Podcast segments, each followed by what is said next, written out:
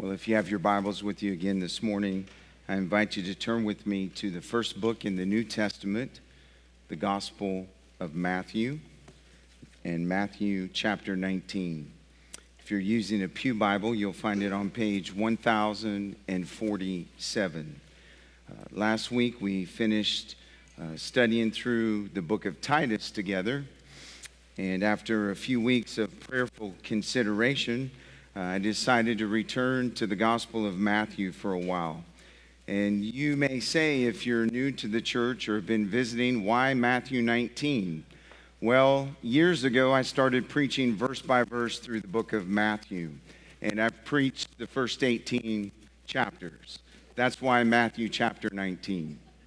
I would not uh, just randomly stand up and pick the passage that we're going to read together in a moment, as you will see. And so it's the pattern and the practice of our church family to go verse by verse the majority of the time through books of the Bible, and that's why we're in Matthew uh, chapter 19. And I want to say to you at the outset this morning there is no way in this passage of Scripture that I'm going to be able to cover every single nuance of the subject. I would refer you back to sermons I preached in Matthew chapter 5 uh, on the Sermon on the Mount and Jesus' teachings on this subject. They're entitled Marriage, Divorce, and Remarriage and the Bible. And there are four of them. And I deal with a lot of the nuances that I will deal with this morning. So I think I have your attention now. So uh, let's uh, begin reading in Matthew chapter 19, verse 1, and I'm going to speak today on the subject marriage and the kingdom. And this is what God's word says. And now, when Jesus had finished these sayings, he went away from Galilee and entered the region of Judea beyond the Jordan. And large crowds followed him, and he healed them there. And Pharisees came up to him and tested him by asking, Is it lawful to divorce one's wife for any cause? And he answered, Have you not read that he who created them from the beginning made them male and female? And said, Therefore a man shall leave his father and his mother and hold fast to his wife, and the two shall become one flesh.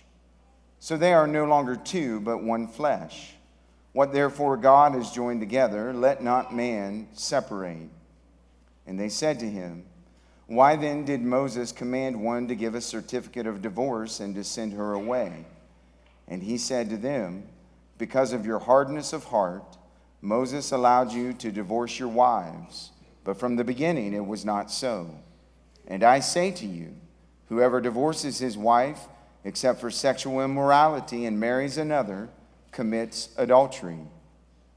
And the disciples said to him, if such is the case of a man with his wife, it is better not to marry.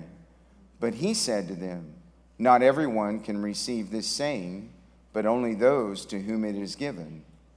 For there are eunuchs who have been so from birth, and there are eunuchs who have been made eunuchs by men, and there are eunuchs who have made themselves eunuchs for the sake of the kingdom of heaven. Let the one who is able to receive this receive it. Matthew tells us that when Jesus had finished teaching on the subject of forgiveness, these things in verse number one, he went away from Galilee and entered the region of Judea beyond the Jordan. This seemingly insignificant geographical change is actually very significant, as it marks a shift from the location where Jesus began his ministry to the region of Jerusalem and the cross, where his earthly ministry would end with the ultimate act of forgiveness, his death on the cross. And as this transition in ministry takes place, Matthew tells us that large crowds still followed him and he healed them. Jesus' teaching in Matthew 19 is in response to various questions addressed to him by the Pharisees, by a rich young man, and by the disciples. And his answers to these questions continue the theme of kingdom living, which has been running throughout the entirety of the Gospel of Matthew. And in this first question, Jesus addresses the most controversial subject of all marriage, divorce, and remarriage.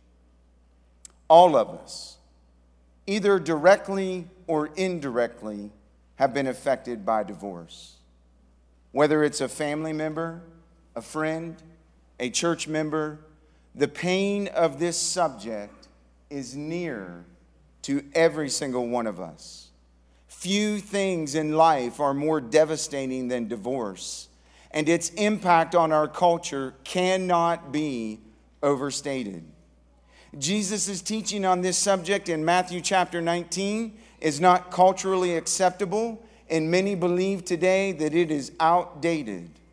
However, God's design for marriage has not changed, and His Word is still the authority on the subject.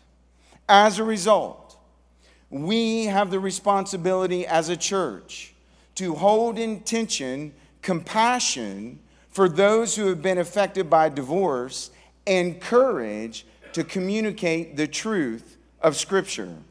We extend compassion to those impacted by divorce by weeping with them, serving them, loving them, meeting tangible needs, being present with them, comforting them, and pointing them to the ever constant presence of God and the ever faithful Word of God. But at the same time, we must avoid twisting Scripture to say what someone may want to hear. And we must lovingly remind them of the truth of God's Word and the hope that we all have in the Lord Jesus Christ. Marriage, divorce, and remarriage are kingdom issues. And in these verses, Jesus teaches us about marriage and the kingdom of heaven. And so, would you notice with me, first of all, in verse number three, the Pharisees' perversion of marriage. And this is what Matthew writes. And Pharisees came up to him and tested him by asking, Is it lawful to divorce one's wife for any cause? Now, you remember, the Pharisees are Jesus' archenemies. They are the largest and most influential party of the Jewish religious establishment. And Matthew says that they came to Jesus to ask him a question about divorce. But notice carefully in your Bible, in verse number three, that the Pharisees' motive was not to discover God's will concerning marriage, divorce, and remarriage. Rather, their aim was to test Jesus, and by testing Jesus, destroy him. Now, their question was practical because it related to the responsibilities in marriage, the basis for divorce, and the grounds for remarriage. Additionally, their question was theological as it pertained to God's intention for marriage and how the law of Moses in the Old Testament related to that intention. Moreover, the question was political because there were opposing schools of thought among the Jews at the time on the question of divorce, as well as the fact that the question they posed took place in Perea, the area under the rule of Herod Antipas. You remember, he was the ruler who had John the Baptist imprisoned and eventually beheaded for condemning his unlawful marriage to Herodias, whom he had seduced away from his brother Philip. Now, notice also in the text, carefully, the question that they asked was not about the legitimacy of divorce. The question was about the reasons for divorce. You see, the Pharisees had become the leaning, leading proponents of easy divorce, divorce for any cause. And so they had ulterior, selfish motives behind this question. Now, their question centered around Deuteronomy chapter 24, verses 1 through 4, and the interpretation of those verses. And this is what God's word says in Deuteronomy 24, verses 1 through 4. When a man takes a wife and marries her, if then she finds no favor in his eyes because he has found some indecency in her, and that is the key to the text, some indecency in her, And he writes her a certificate of divorce and puts it in her hand and sends her out of his house, and she departs out of his house. And if she goes and becomes another man's wife, and the latter man hates her and writes her a certificate of divorce and puts it in her hand and sends her out of his house, or if the latter man dies who took her to be his wife, then her former husband who sent her away may not take her again to be his wife after she has been defiled. For that is an abomination before the Lord, and you shall not bring sin upon the land that the Lord your God is giving you for your inheritance. The focus of the Pharisees' question in verse number three was on the interpretation of the phrase in Deuteronomy 24 1 some indecency in her. The conservative schools of Judaism, represented by Rabbi Shammai, interpreted some indecency narrowly, referring to it as adultery alone, allowing for no other grounds in which a man can legitimately divorce his wife. But the liberal school, represented by Rabbi Hillel, gave the widest possible interpretation and taught that some indecency could apply to almost anything that a husband found distasteful in his wife. For instance, if a husband decided he, not, he did not want to live with his wife anymore because she had a habit he didn't like, or if he didn't like the way she cooked his food, or if she was simply growing old and wrinkly, he could give her a certificate of divorce and he could find a new wife. Now, listen carefully to me, friends. This broader interpretation dominated the culture, it lowered the view of marriage, and it made divorce so commonplace that most religious leaders gave up resisting it and insisted that certificates of divorce be issued to try to protect the women.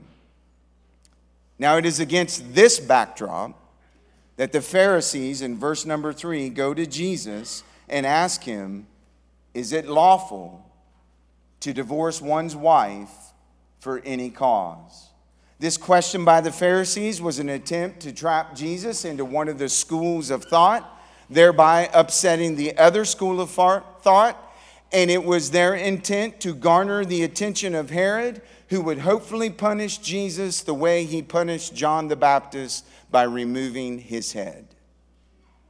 This is the backdrop to this question. So we see, first of all, the Pharisees' perversion of marriage, and we see, secondly, in verses 4 through 6, the principles of marriage. Look carefully in your Bible. And Jesus answered, have you not read that he who created them from the beginning made them male and female, and said, Therefore, a man shall leave his father and his mother and hold fast to his wife, and the two shall become one flesh? So they are no longer two, but one flesh. What therefore God has joined together, let not man separate. This answer is just like Jesus. It is nothing that the Pharisees expected. Jesus begins his answer to them by rejecting their supposition in their question. The Pharisees were looking at marriage and asking, How much freedom does a man have to break a marriage covenant? One side says that we have unlimited freedom, and the other side says that freedom is only limited to serious offenses. But Jesus says, and this is important, church, listen carefully to this next sentence. Jesus says in his answer that the discussion of divorce must always begin with the biblical principles of marriage. That before you can ever talk about divorce and remarriage, you have to talk about and examine the biblical principles of marriage itself. And here's the reality our focus should never be on how we can end our marriage but rather how we can save our marriage and strengthen it.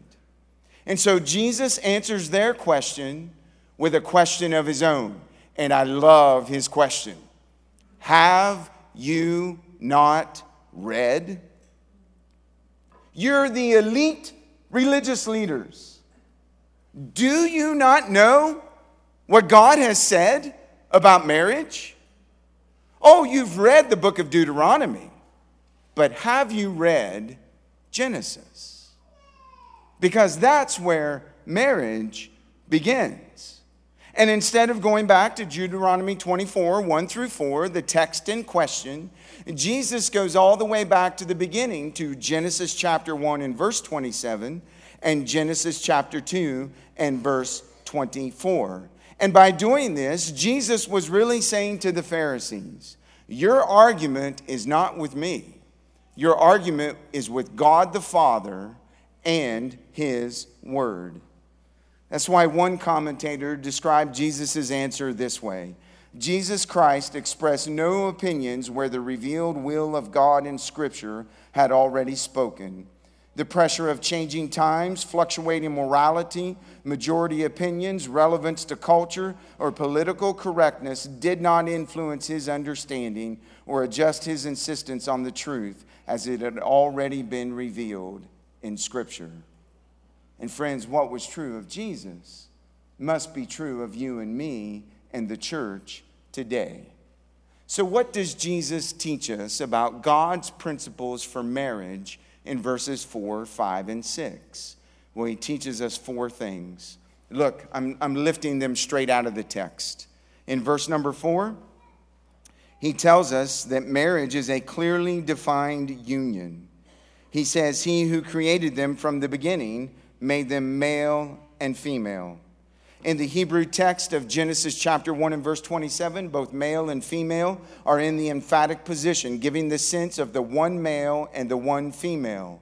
In other words, God did not create in the beginning a group of males and a group of females who could pick and choose mates as it suited them. There were no spares and there were no options. It was Adam and it was Eve. And there was no provision or even possibility for an alternative spouse. Like if you didn't like Eve, you were out of luck. One man, one woman in the beginning. And for that very obvious reason, divorce and remarriage were never included in God's plans as an option. Additionally, would you look at verse 4? I cannot not say this this morning.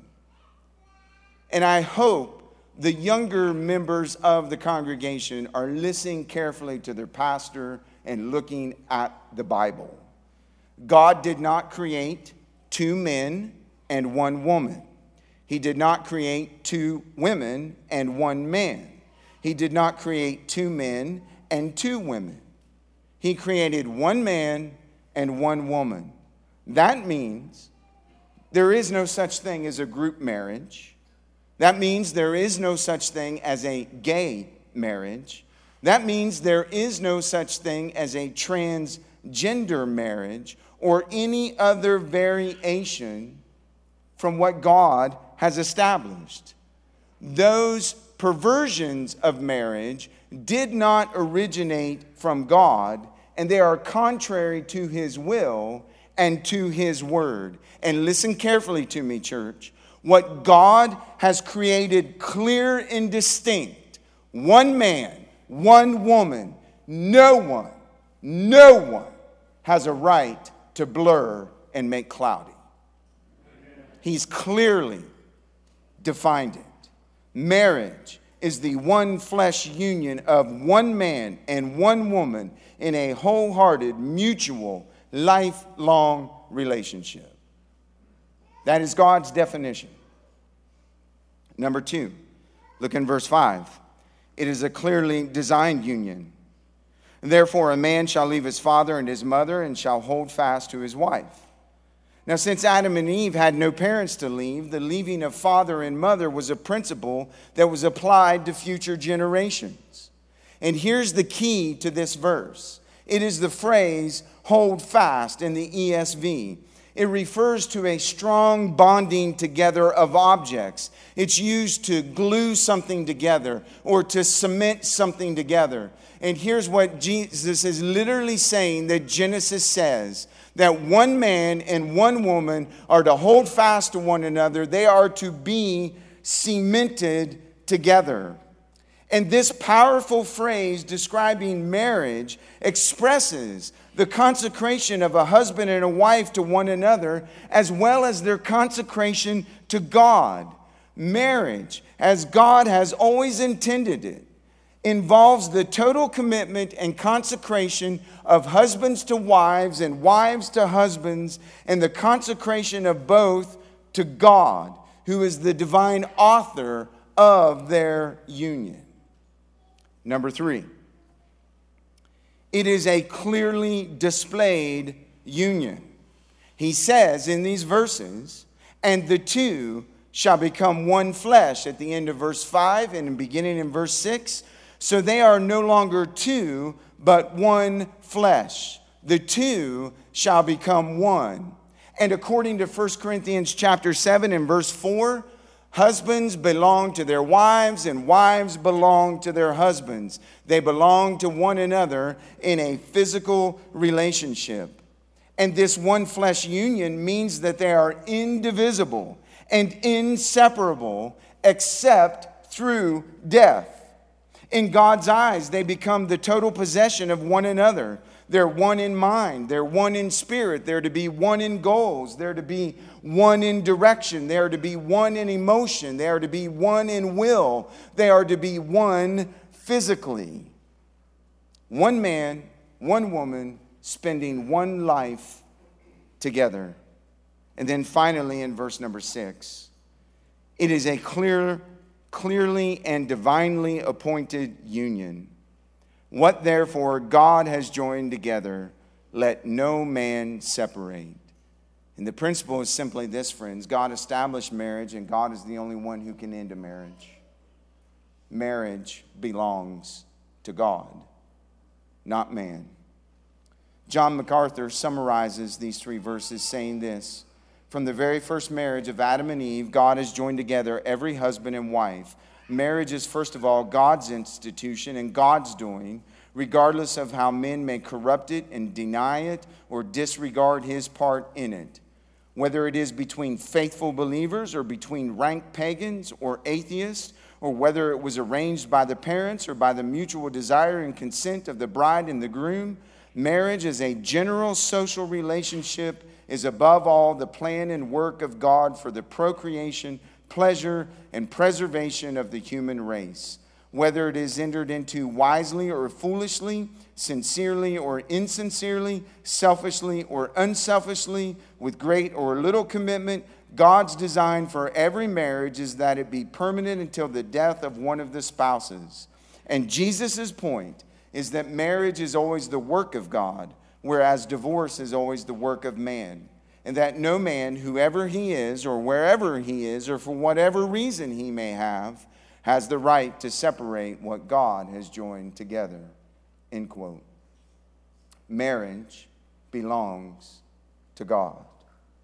Now you see the progression of the text, don't you, friends? We see the Pharisees' perversion of marriage in verse number three. We see the principles of marriage from God in verses four through six. And then in verses 7 to 9, we see the protection of marriage. Now look carefully at the text. And they said to him, Why then did Moses command one to give a certificate of divorce and to send her away?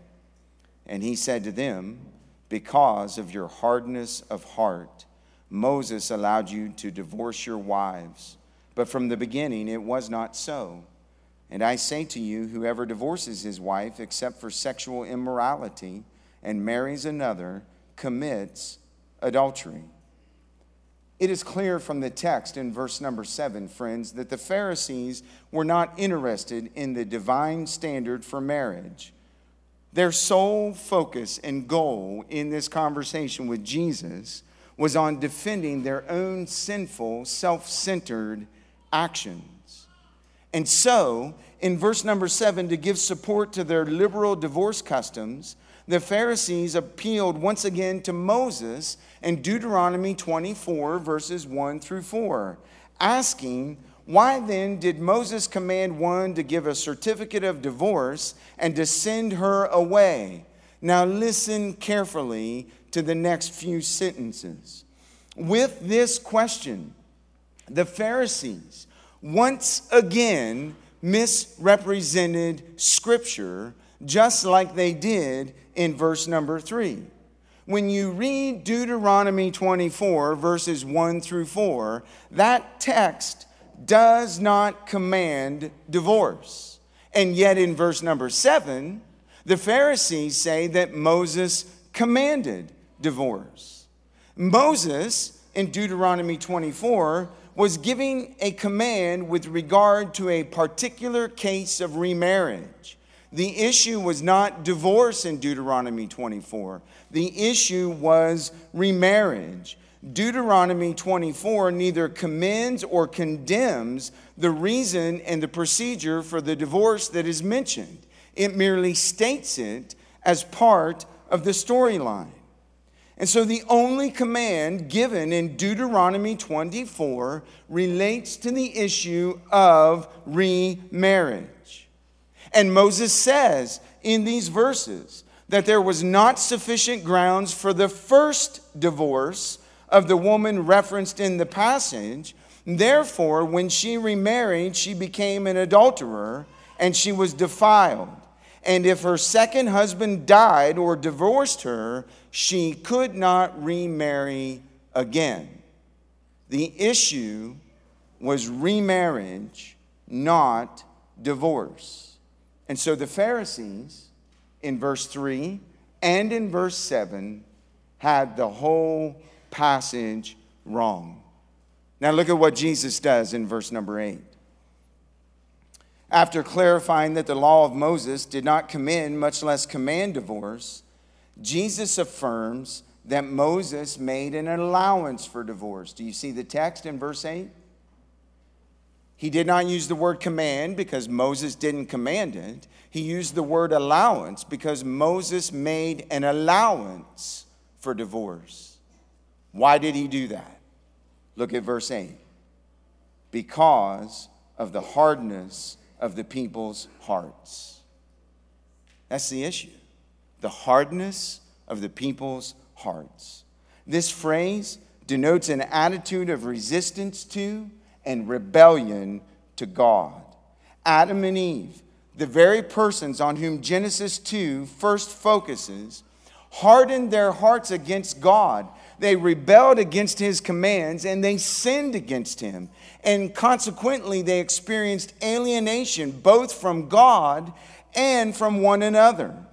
And the hardness of heart is the issue, according to Jesus, when it comes to marriage, divorce, and remarriage. The hardness of heart that husbands show to their wives, and the hardness of heart that wives show to their husbands.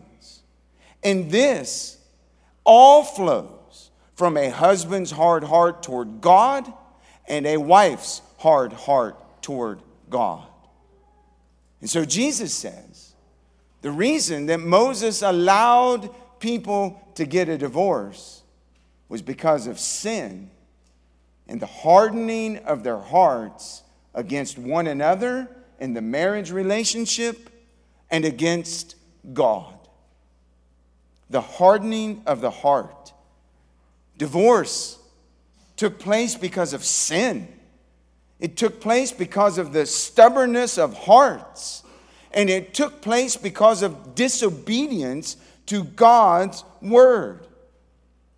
And Moses issued these instructions in Deuteronomy 24 not to make divorce quick and easy, but to make divorce a last resort in the most extreme of circumstances. The law was given because people were not adhering to God's purpose in marriage. And the law sought to discourage divorce and to protect the innocent in the divorce by establishing a provision of no return for those who went forward in rebellion against God and against His word. You could literally read Deuteronomy 24 this way it urged those seeking a divorce to think carefully about what they were doing because they would never be able to undo their decision. Think carefully about the decisions that you're making. And could I just say parenthetically, friends, when you're talking about marriage, divorce, and remarriage, you should think carefully. You should think sober mindedly. You should think biblically. You should examine if there's hardness in your heart toward God or toward your spouse. And this is why at the end of verse 8, look at what Jesus does. See it in the text? I'm not making this up. At the end of verse 8, Jesus takes the Pharisees once again back to the book of Genesis and reiterates that divorce was never included in God's original design for marriage. Before Adam and Eve fell into sin, and before sin spread to the whole human race, there was no hardness of heart, there was no rebellion against God, and therefore there was no divorce, and there was no need for the provision of Deuteronomy 24. It's all a result of our sin, the hardness of our hearts. One commentator gave a helpful illustration of what Jesus is pointing out here in verse number eight, and really in the entirety of the text. And I, I felt like it might help us get our mind around it. So I'm going to read it to you. Just as a car is made to drive safely on the road, not to skid around colliding with other cars, so marriage was made to be a partnership of one woman and one man for life, not something that could be split up and reassembled whenever one person wanted it. So Moses didn't say, as it were, when you drive your car, this is how you have an accident. He said, rather, when you drive a car, take care not to have an accident. But if tragically an accident occurs, this is how you deal with the accident. It's helpful. It's helpful when we think of this subject. Now, look at what he does in verse number nine, because this is the verse you've been waiting for. Jesus expounds on his interpretation of the indecency clause in Deuteronomy 24. And notice how he begins. He claims to be God. He says, And I say to you, and when he said that phrase, he was saying, I am God, and this is my commentary on the subject. Whoever divorces his wife, except for sexual immorality, and marries another, commits adultery. And with this statement, Jesus narrows the parameters in this discussion, allowing one ground for divorce sexual immorality. And so, what does he mean by sexual immorality? Well, the word in the Greek is the word porneia. It's where we get our English word pornography. It has a broad range of uses, but they're all used, listen carefully, to describe some form of sexual sin.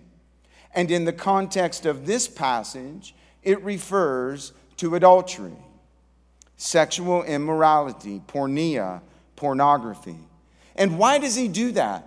Because this one act, sexual immorality, is the one sin that tears apart the one flesh union that Jesus spoke of in verses 5 and 6. And according to Old Testament law, in Deuteronomy chapter 22 and verse 22, the punishment for adultery was death.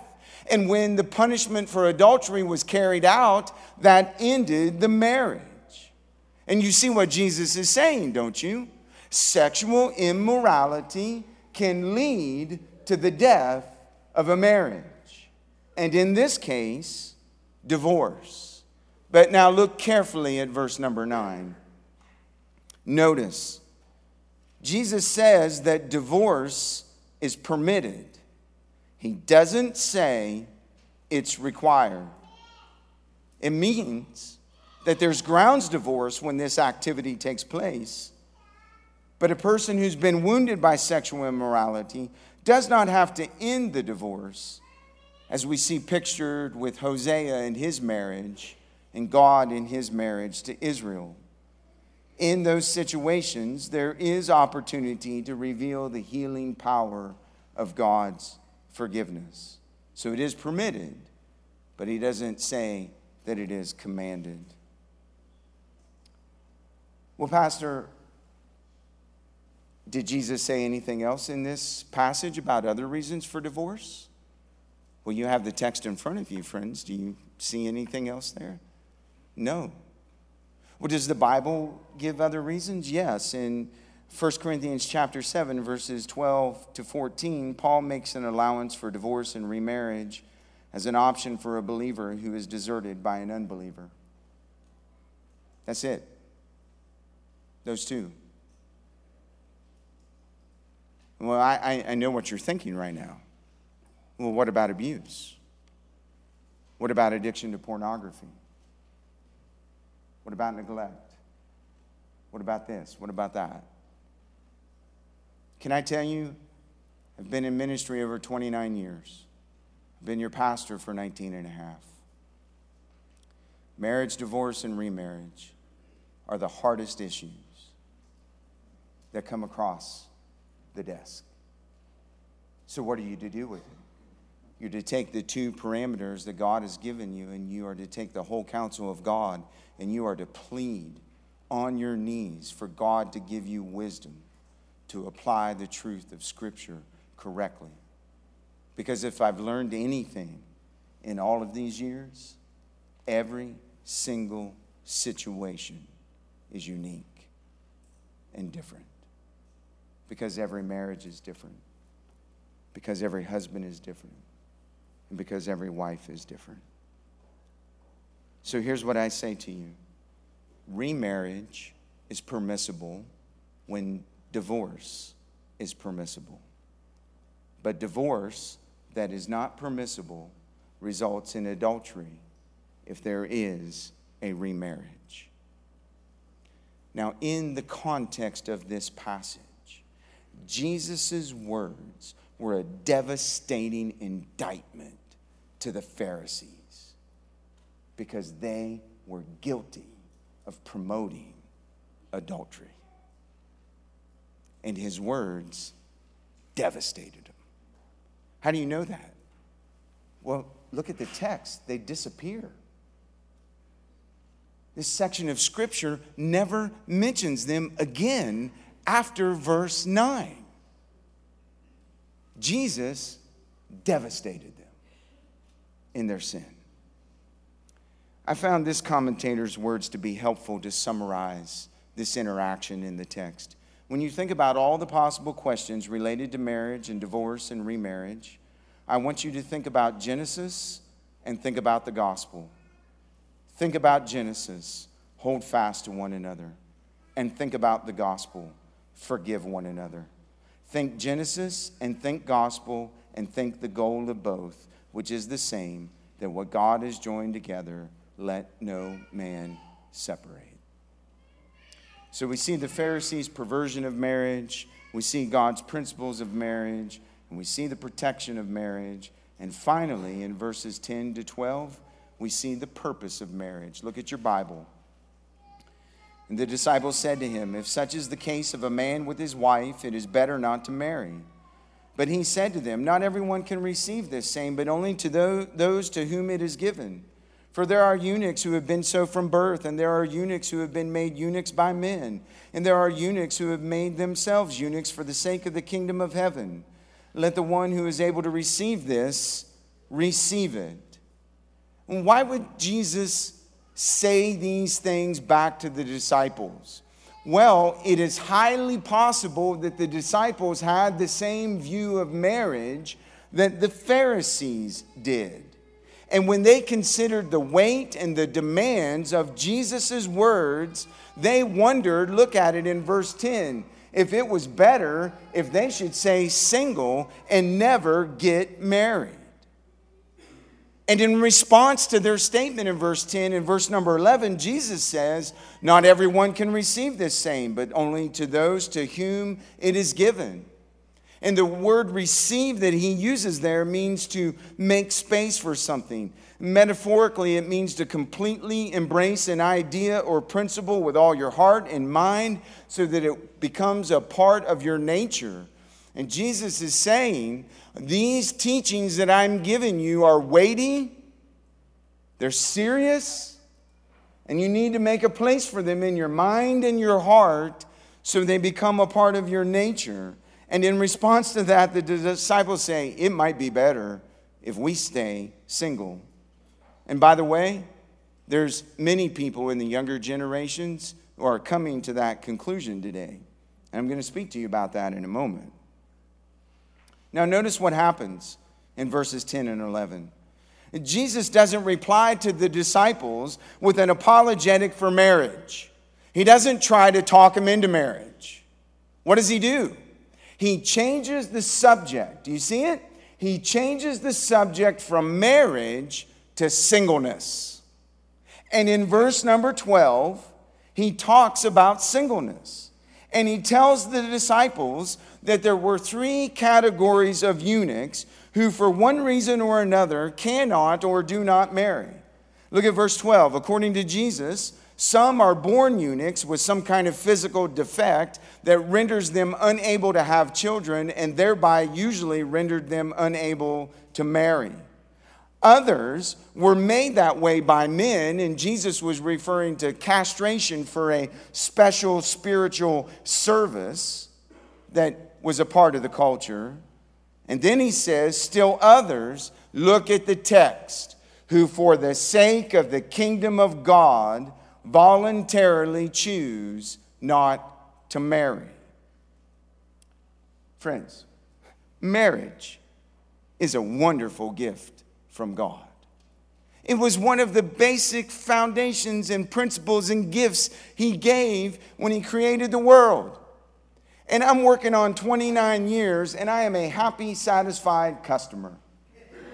And I commend, I commend biblical marriage to you. It is special, it is important, and it is to be treated as such. But Jesus points out in verse 12 that as wonderful as marriage is, marriage may not be for everyone. He says in verse 12 that there are some who, for the sake of devoting themselves fully to the service of the kingdom, feel as if God may have given them the gift of singleness, which is an actual gift. In 1 Corinthians chapter 7, verses 6 through 9, the Apostle Paul refers to it.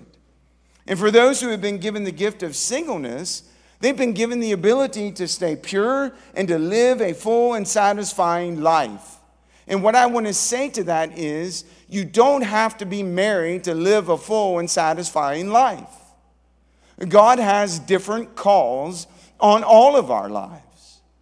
And so if He's given you the gift of singleness, you can live out that gift of singleness to the glory and praise of God, living a full and satisfying life. And if He's given you the gift of marriage and the call to be married, you can live a full and satisfying life through that gift. But notice in verse 12, as Jesus talks about singleness, he points out that everyone is not able to receive this. In other words, everyone has not been given the gift of singleness. So, what do, what do you do with that, Pastor? Oh, simple. Simple. Those who cannot live a life of singleness and stay pure and stay effective for the kingdom of God, they should find a godly spouse and they should get married and they should serve the kingdom of God through a full and faithful lifelong commitment to their spouse. So if you've not been given the gift of singleness, get married and serve the kingdom through your marriage. If you've been given the gift of singleness, then stay pure and use your talents and your time and your treasure most effectively to advance the kingdom of heaven. Friends, don't you see it?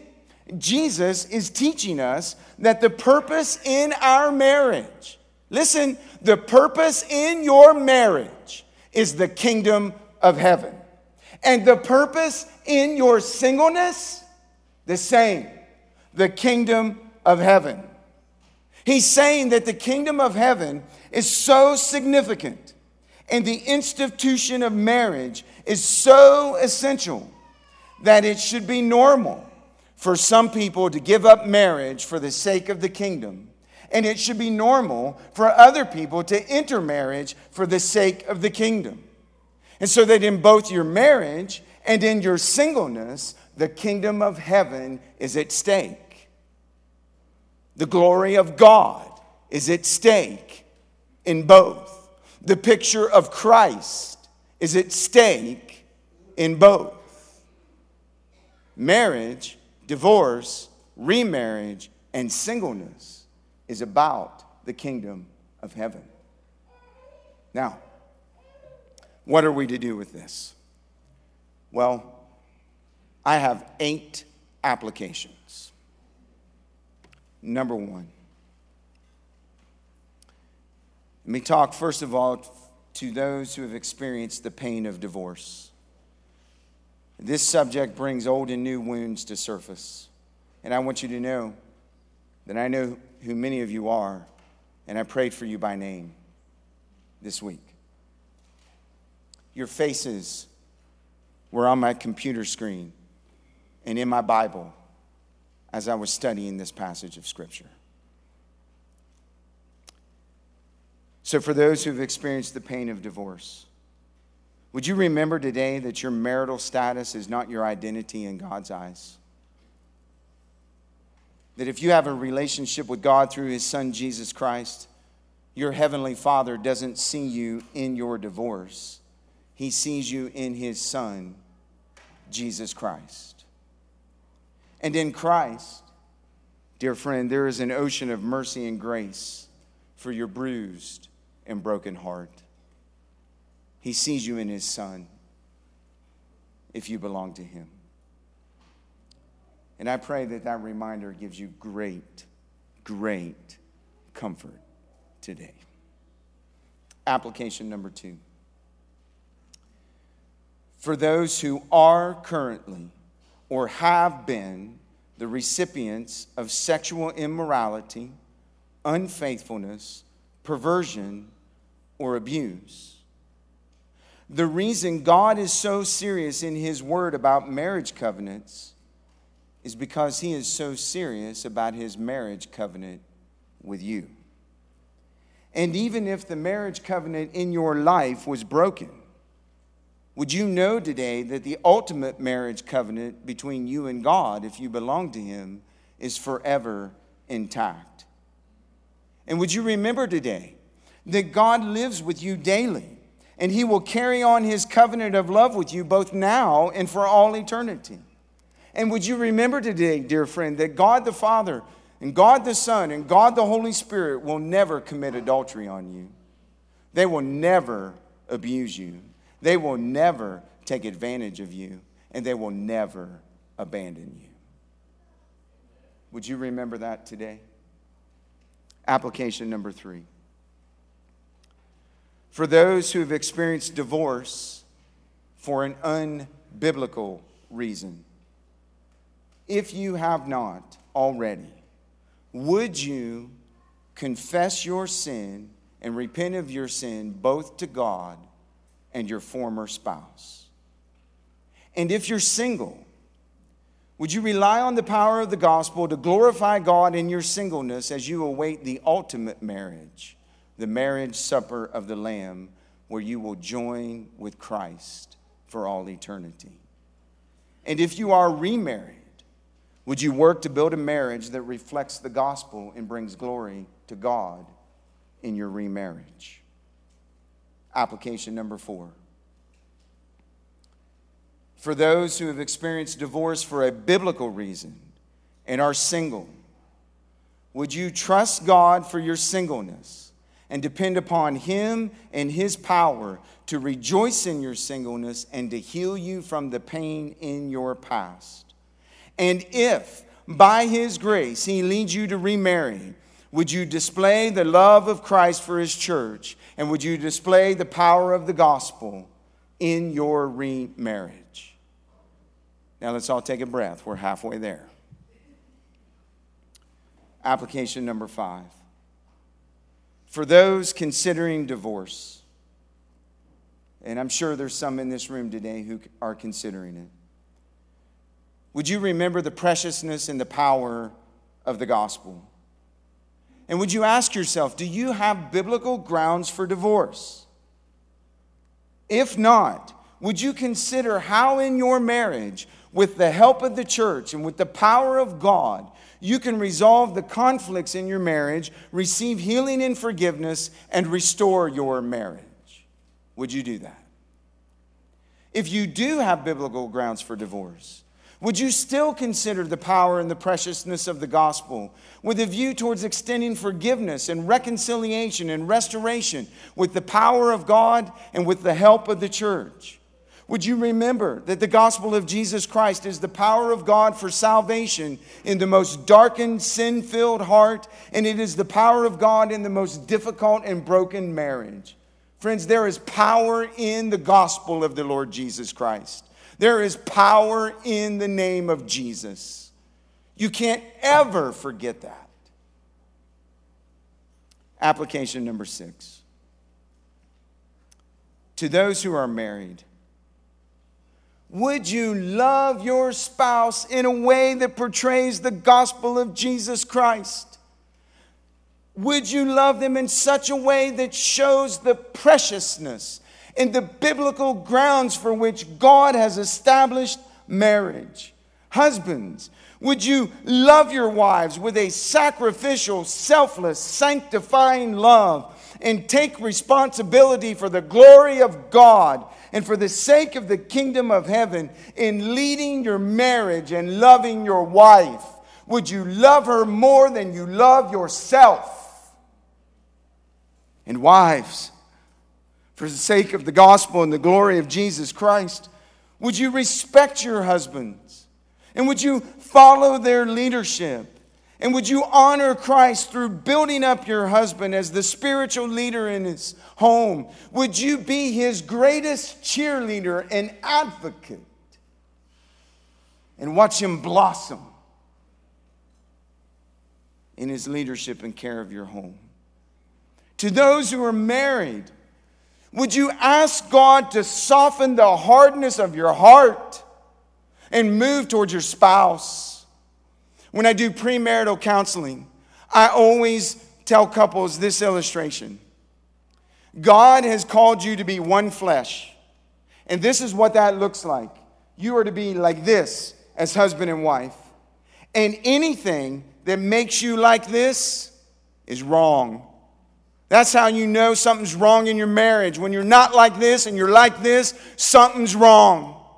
And based on the authority of this text, I will say to you this morning that if something's wrong in your marriage, the root cause is the hardness of hearts in the marriage.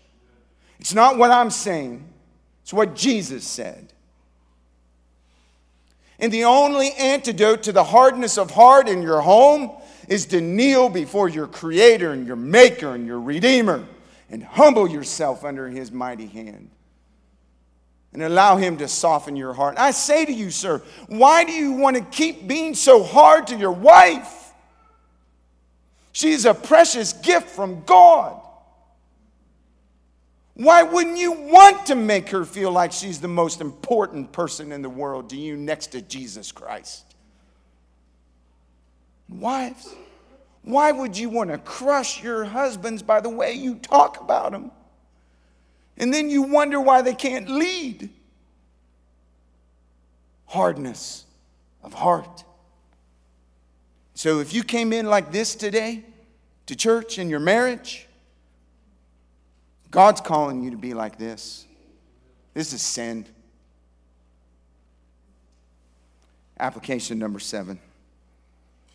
If you're single and believe that God has given you the gift of singleness, would you give more of your time, more of your talents, and more of your treasure for the advancement of the gospel? That's the purpose for singleness. 1 Corinthians 7, you don't believe me? Go home and read it. It's the purpose for singleness to more advance the gospel. And if you're single and you don't have the gift of singleness, listen to your pastor you don't have the gift of singleness, would you trust God that in His perfect time, He will bring the one He has for you into your life? And would you stop pursuing and forcing something to work that is against God's will? And I say to you, young singles, If you are dating and thinking and pursuing someone who's a non Christian and you're a Christian, that is sin. You're disobeying God. And you're forcing something that in the end, this text is warning you about because it'll never work. Never. Don't force it. Trust God. He created you, He knows what your needs are. Believe that He'll bring that one into your life. And in the meantime, while you're waiting for that one to come into your life, would you, by God's grace, pursue a life of godliness and maturity so that you'd be ready for marriage? Oh, young men, quit coasting. Quit just strolling along. Get serious about godliness. Get serious about maturity. So you're ready to lead. You're ready to love. You're ready to take on more responsibility. Don't be like the rest of the world that's coasting. Be different because God is doing something in your life. But that brings us to eight, and you're probably really glad. I'll tell you, I'm really glad too. I'm ready to get off the hot seat. I want you to remember that all of this teaching comes right on the heels of the parable of the unforgiving servant in Matthew chapter 18. And in that parable, Jesus taught his disciples and us to forgive extravagantly. And the implication is that for the sake of the kingdom, we're to work and pray for reconciliation in our marriages where possible. Divorce is possible but because of the gospel, it doesn't have to be inevitable. Marriage, divorce, remarriage, and singleness are at the heart of the kingdom of heaven. And for the sake of the kingdom of heaven, you and I must receive Jesus' words as the final authority on these matters. And we must make our marriages and our singleness a picture of the truth of God's kingdom. And we must extend compassion to those who have been scarred by these issues. Let's pray.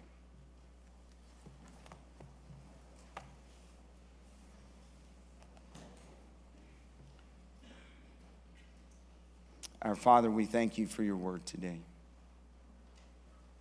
Your word is life. Your word restores our souls. Your word revives our spirits. Your word renews our mind. Your word strengthens us.